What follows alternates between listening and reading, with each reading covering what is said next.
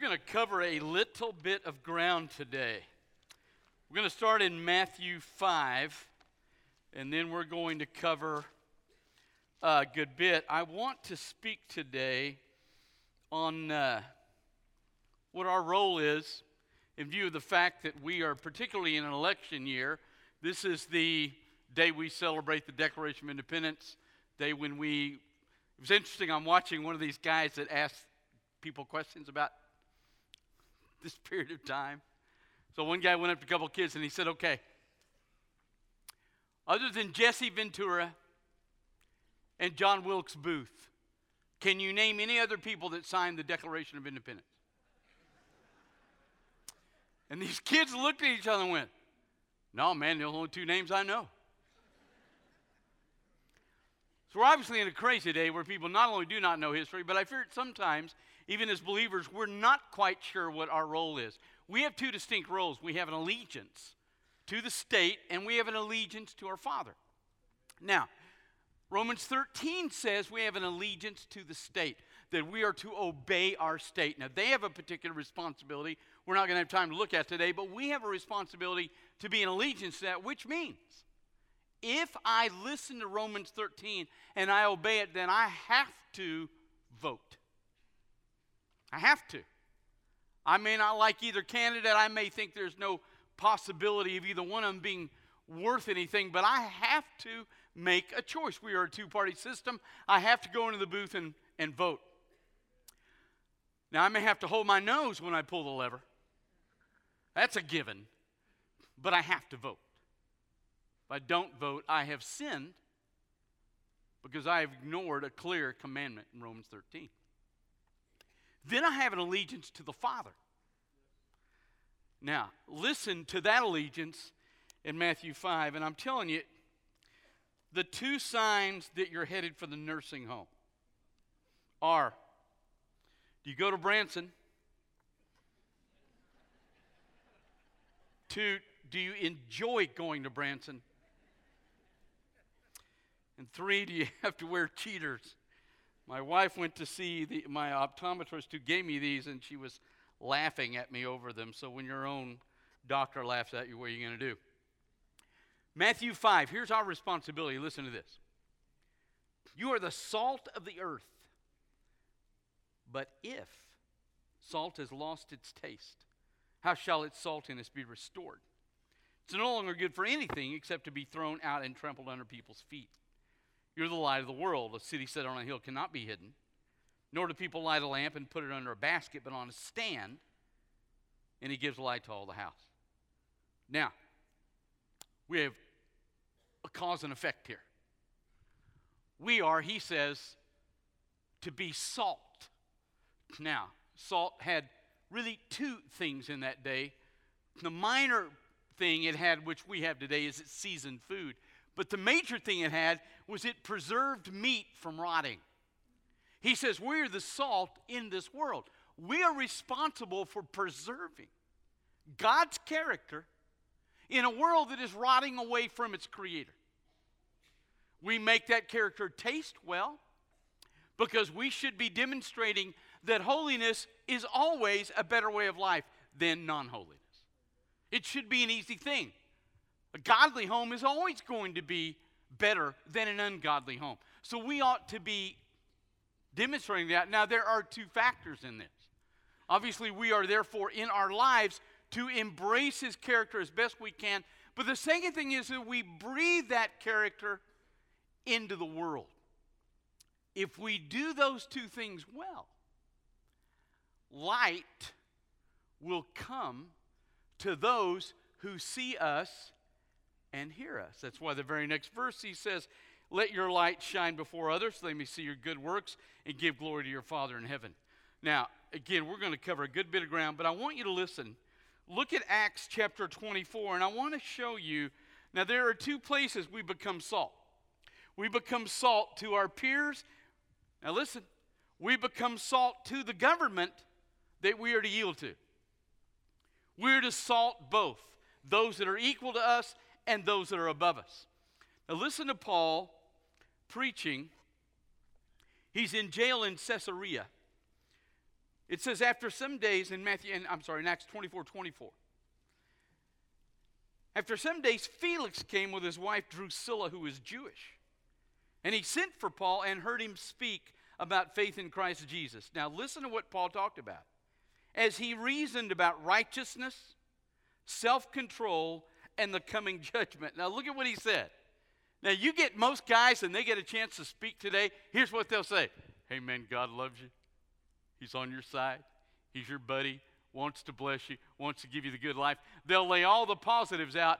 Paul gets in there and he says, I'm going to talk to you about righteousness.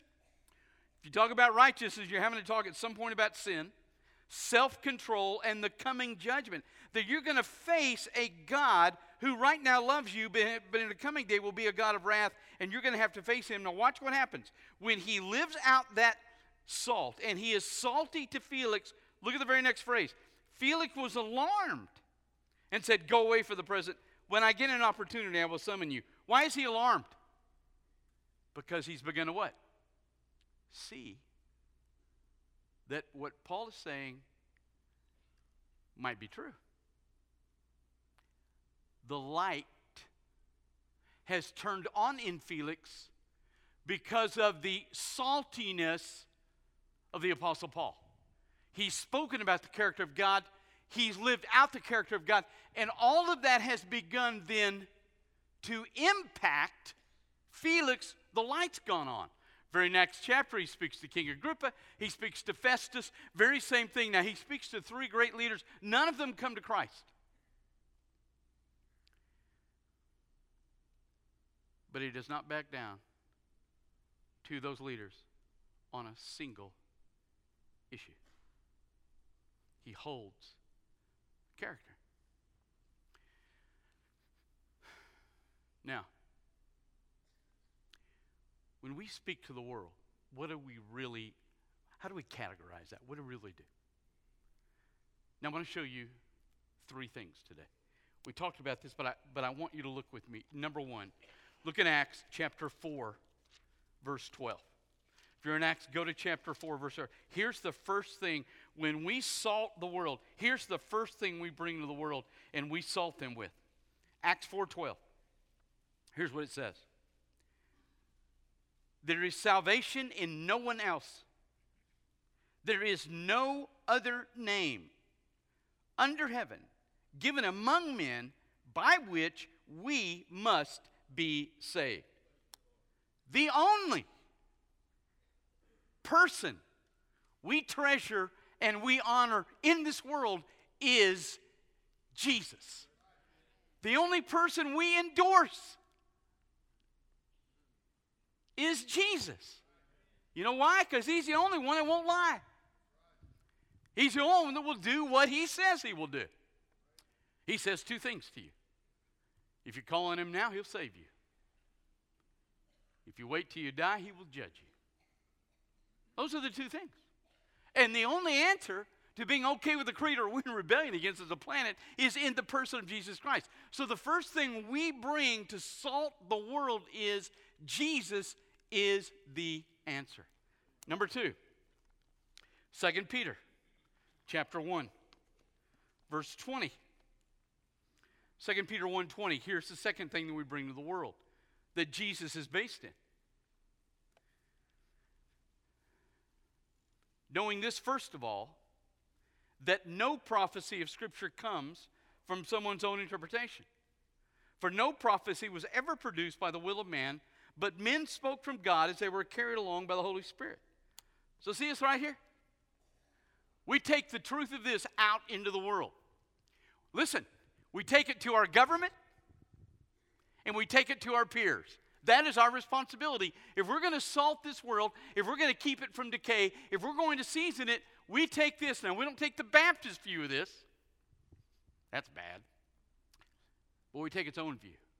The objective black and white statements in this book, we carry to the world and we say to them, here's what God says. When the Bible says Paul reasoned to him about righteousness, self control, judgment to come, that's all in here. He reasoned to him this. So the second thing we do, we don't ever, listen, we don't ever back down on a single truth in this Bible. We stand on every single truth and we bring it lovingly to a world that does not know it and does not understand it. Third thing Matthew 16. Here's what Jesus says He says, Who do people say I am? They said, Well, some this and that. Who do you say I am? Simon Peter said, You're the Christ, the Son of the living God. Here's the Lord's answer to him Blessed are you, Matthew 16, 17. Blessed are you, Simon Barjona.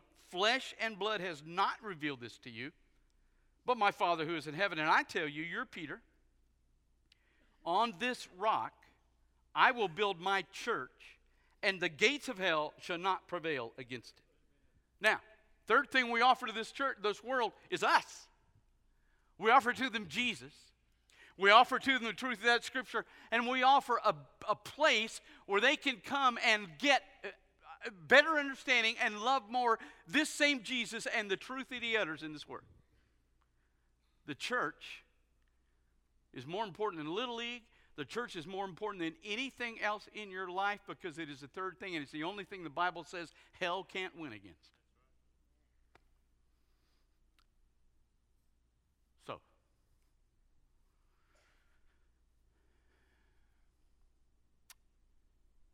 if we're going to salt the world, and that's our responsibility.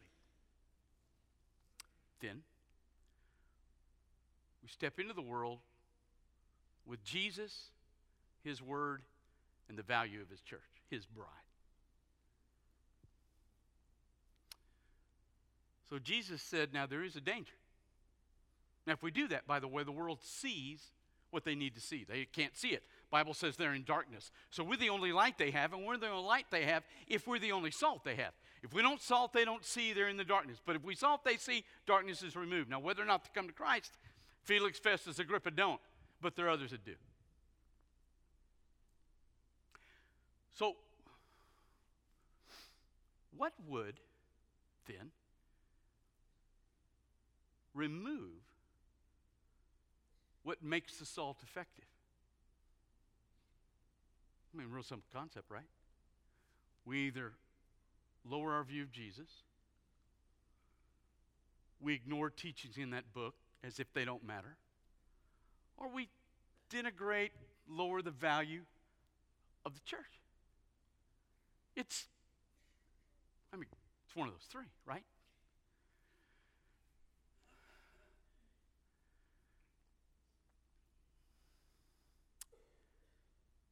We're not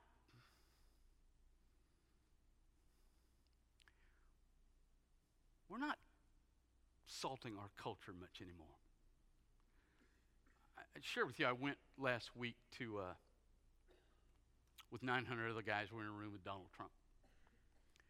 It was interesting, the scenario that played out for me. It's one of those things where when it hit me, I went after that to Times Square for about three hours. There's your glory right there. But I processed what had just happened. It was interesting to me. First guy they had up in the morning before the Donald was uh, George Barna. You may not know that name, but actually his books are read by Christians more than almost any other author. Barna is our resident statistician in, in Christianity. And he came up with all these stats. It was an interesting oxymoronic metaphor for me inside this deal. But first thing he told us were all these stats about the fact that we're not impacting our culture anymore. Church is waning in its influence, people don't trust it. Uh, there are a lot more what's called nones today, which are people that say, Yeah, I don't have any belief in a God, I don't even believe in church, I don't believe in religious institution. So these nones are increasing, and, and, and the church is losing its basically what he was saying is we're losing our saltiness. Now, there are two possibilities as to why, as to the cause of the loss of saltiness of the church. Only two. One is the pulpit, or two, it's the pew. In this particular day, it's not the pew, it's the pulpit. I, uh, I had a couple in the Metroplex the other day talking to me. They were going to move to a different church. Now, they're in a Metroplex in the area they're in, DFW. The area they're in, I mean, within 15 minutes, there's at least, I, I, I mean, I don't know, but at least 200 evangelical churches. They said, We've checked around, and there are three. Three that do what's known as exegetical preaching. Three that actually take the Bible, open it up, read it, explain it, and send everybody home. Listen to this. Don't go there, but listen to this. It's the driving force in my life. Nehemiah 8 8, it says, They read from the book, from the law of God clearly, and they gave the sense so that the people understood the reading. That's not the driving force in pulpits today. The driving force in pulpits today is be cute, clever, trendy, a lot of stories, clever little stuff, because we're interested in getting a number of people to come hear us rather than thinking the people that do come hear us are they changed because of the word or do I just get more people in? When I die and I stand before Jesus and he evaluates my ministry, he is not going to look at me and say, Chris, how many people came hear you preach? He's going to say, how many people, when they left your building, understood the sense of Scripture clearly? But we're not doing that anymore. Because, like with Felix, Festus, and Agrippa, the sense of Scripture doesn't always draw. They came once, they pulled Paul in, but after they heard him, they said, I got it. It's enough. But if you get cute and you don't preach self control, righteousness, judgment. You just talk about how much God likes us and how great He is and all this cool stuff. Then you pull people in, but you don't give them the sense of Scripture. And so we're losing our saltiness with a culture because our pulpits are weak.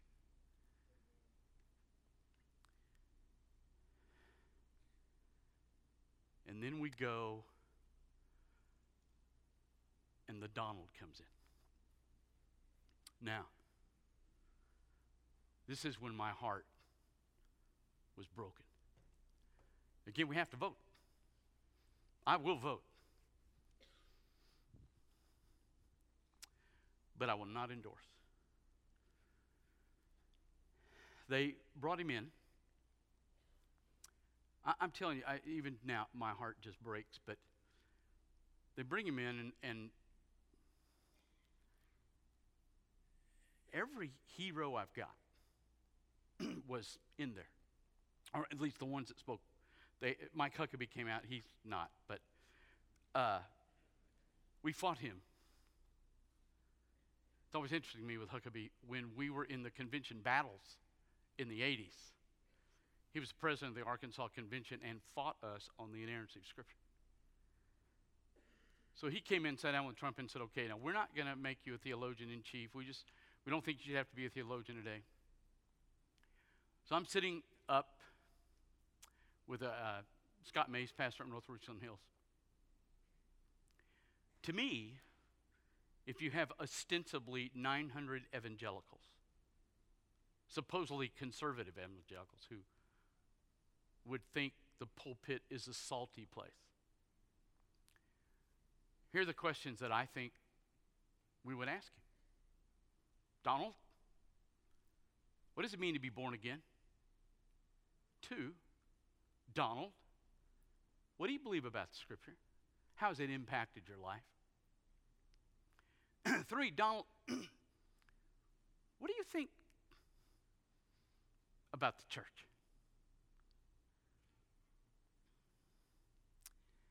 None of those were asked. James Dobson, whom I love, I use his material. He's the first guy that taught us the thing that saved every marriage in the room, which is women talk more than men. He saved men. I love James. He stood up and said, Donald Trump is a Christian. And he said, and then he asked him a softball question about religious freedom. Cal Thomas, one of the few really strong Christian journalists in America, pushed Trump into the corner. He said, Okay, finally, who do you say Jesus is? Trump replied, Jesus to me is somebody I can think about for security and confidence. Somebody I can revere in terms of bravery and in terms of courage, and because I consider the Christian religion so important, somebody I can totally rely on in my own mind. Let me explain something. Jesus is not an ephemeral ghost specter. He is a blood costing Savior who is God Almighty.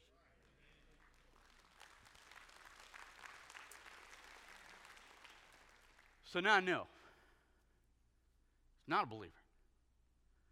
Then Franklin Graham got up, whom I revere.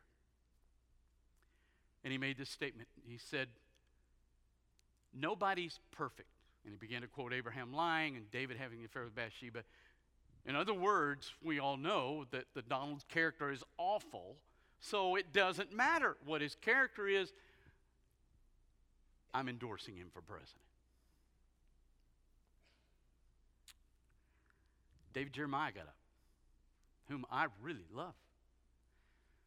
And he said to the Donald in front of all of us, I have prayed for you to be president. Then, I didn't know this. But this is the other thing that bothered me. Then they said, as if this were a good thing. As a matter of fact, the person who said that she led the Donald Christ is his spiritual mentor. And they mentioned this in the meeting, who is Paula White. How many of you know who Paula White is? Yeah, Paula White's a pastor in Florida who is divorced from her husband because she had an affair with Benny Hinn. She said she didn't, but there's a photo of them coming out of a motel in Rome, motel room in Rome holding hands. If you see me coming out of a motel room in Rome holding hands with another woman, I'm having an affair. You don't have to deal with it because my wife will handle that.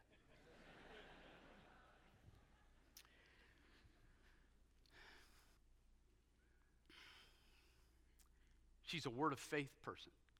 If you don't know what that is, the idea is the theology is a neo charismatic realm today that you create your own world by what you say. Let me explain something to you. That is not Christianity, that is shamanism or witchcraft or voodoo. It is not biblical teaching. So I'm sitting there. And I and when it's over, they give him a standing ovation.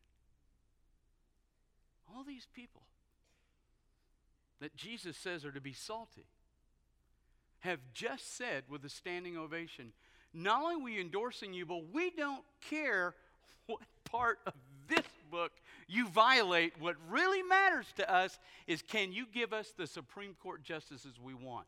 When we sell ourselves out for political agenda, we don't get it when it comes to be salty in this world. You say, but we need good Supreme Court justices. Let me explain something. Do I hate what, uh, what happened with the Supreme Court and the Texas law on abortion? Absolutely. Do I want conservative Supreme Court justices? Absolutely. Would I love to see Roe v. Wade overturned? Absolutely. Would I love to see uh, the, all this stuff overturned? Absolutely. But let me explain something. The issue for us, now listen, we are not in charge of reforming our culture. We're in charge of leading people to Christ out of the culture. God makes this statement, Jeremiah 31. This is the covenant I will make with the house of Israel after those days, declares the Lord. I will put my law within them. I will write it on their hearts. I will be their God. They shall be my people. Is it horrible that we have a Supreme Court that's okay to abortion? Absolutely. But they're not imposing abortion. You know why women are having abortions today? Because the law of God's not written on their heart. It's not because the Supreme Court said it's okay, it's because they think it's okay. Because God's law is not in their heart. So what? I change the Supreme Court? That'll put the law of God on their heart? No. What will put the law of God on their heart? When I show them the light by holding firm to the salt of God. That is the key. And it's not your fault, it's the pulpit's. When my peers give a man who doesn't believe in Jesus, who mocks every bit of character in that Bible, and who says, I quote, goes to church twice a year.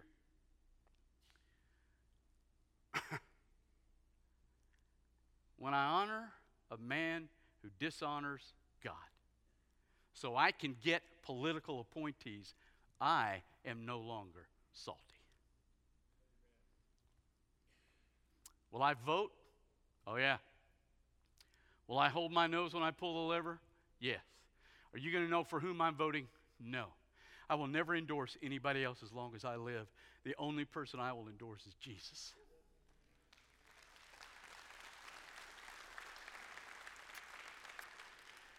He said, Well, preacher, you're being overwrought today.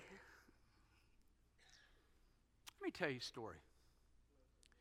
1528, about 11 years after Martin Luther put his theses on the door of the church in Wittenberg and Protestant Reformation started. There's a guy named Balthasar Hubmaier.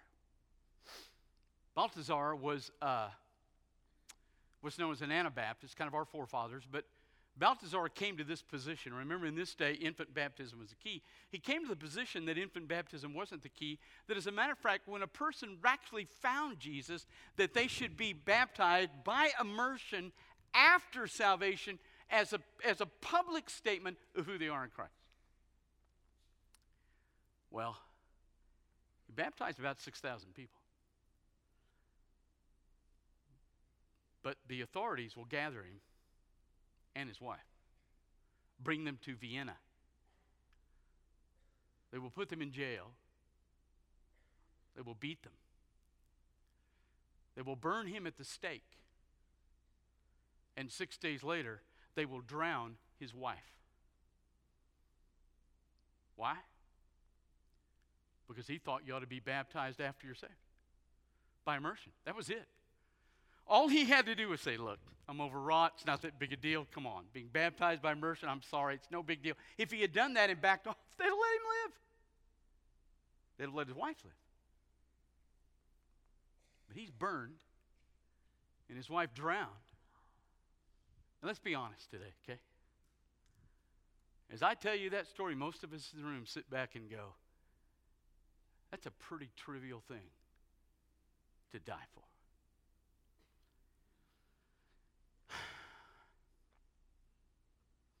I wonder if when Jesus took him and his wife home, I wonder if when they stepped in the presence of God, if he looked and said, What's wrong with you two? You're overwrought. You let this little trivial doctrine kill you. You shouldn't be here. Or do you think he looked at him and said, Thank you for standing for what I say, no matter how trivial the world thinks it is? Which reception do you think they got? No. Mark Baldwin, Baldwin told me about a marquee in a church. And I think it fits best the way to end this sermon. I'm going to tell you from my gut I don't trust the elephant, I don't trust the donkey, but I'll go to the grave trusting the lamb.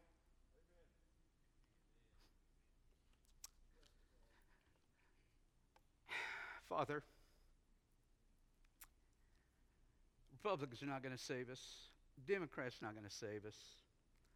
Trump's not going to save us. Hillary's not going to save us. Father, your son is the answer.